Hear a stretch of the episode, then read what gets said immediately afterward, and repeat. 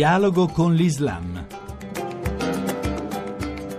Un saluto da Luciano Cozzolino e ben ritrovati a Dialogo con l'Islam.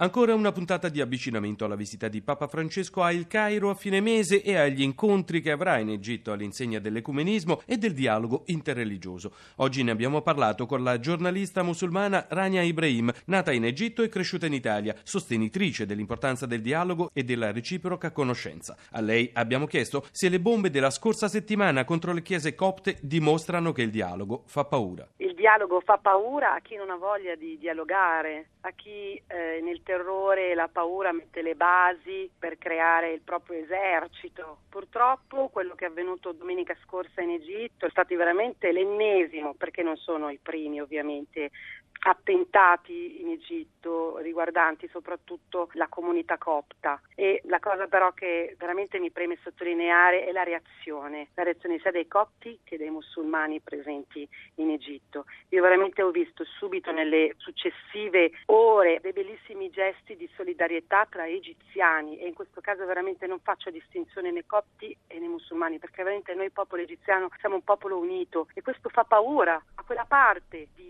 Islam perché comunque è giusto dire che fanno parte dell'Islam, che vedono nel disgregare la vera potenza. Purtroppo questa volta non gli è riuscito bene perché ho visto subito veramente molti musulmani sono accorsi per donare sangue, hanno aperto le porte delle moschee a curare i feriti. Papa Francesco può portare solo solidarietà o può cambiare qualcosa per i copti? Io spero che porti tanto amore, veramente il popolo egiziano e ancora una volta non voglio fare distinzioni, è veramente un popolo in ginocchio, è un popolo in ginocchio da una crisi economica, da una crisi proprio anche a livello religioso dei musulmani stessi che sono in crisi con quello che vedono, questa violenza inaudita che viene poi sbandierata sotto il nome di Islam è comunque per noi musulmani sempre una violenza che dobbiamo farci sentire addosso. Io non vedo l'ora che il Papa venga giù in Egitto. Non è tanto simbolica quanto necessaria. Proprio adesso, in questo periodo storico, è necessaria la presenza del Papa accanto alla presenza, la più importante presenza sunnita nel Mediterraneo, che appunto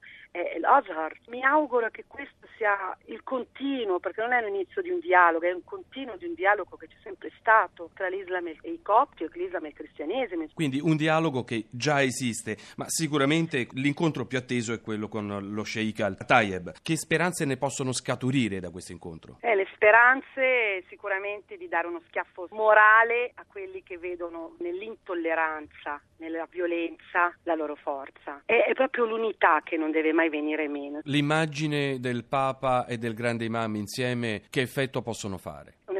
Speranza, veramente è un periodo che la speranza è così difficile da trovare, proprio per quello che vediamo tutti i giorni in televisione piuttosto che nei media, però due simboli così importanti di fede, di dialogo, non possono che fare del bene. Si sente la necessità di una spinta riformatrice nell'Islam? Credo che fatti storici, geopolitici degli ultimi anni ci devono portare a un momento di, uh, di riflessione e autocritica. Sicuramente non si dice assolutamente di stravolgere una religione, dei libri sacri, assolutamente, però secondo me bisogna smussare alcune cose, questo sicuramente, c'è bisogno di intraprendere questo cammino. Secondo me da musulmana europea dico assolutamente sì, c'è qualcosa che non funziona, insomma, se ci si mette sempre la propria trincea con le proprie regole rigide e non ci si apre, si pretende che gli altri si aprano e capiscano, ma gli altri forse non hanno voglia di aprirsi. Io vedo tanti che non si aprono qui, i musulmani per esempio, e io credo tanto nel bisogno che c'è di aprirsi e soprattutto che non vinca l'islamismo, perché io oggi purtroppo sono costretta a fare distinzione tra musulmani e islamisti. Cosa che purtroppo non avviene sull'altra sponda.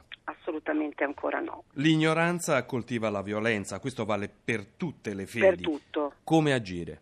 L'ignoranza c'è bisogno di tanto amore, io credo ancora tanto in questa parola, non tanto nella tolleranza, ma rispetto e amore sono alla base secondo me, ci sono in tutte le religioni se guardiamo, il rispetto e l'amore sono alla base della fede. L'ignoranza purtroppo va combattuta con, con il dialogo, purtroppo succede che a volte ti vedo come non so, terrorista, posso capire la paura che c'è in questo periodo, posso comprenderla, ma non posso accettarla.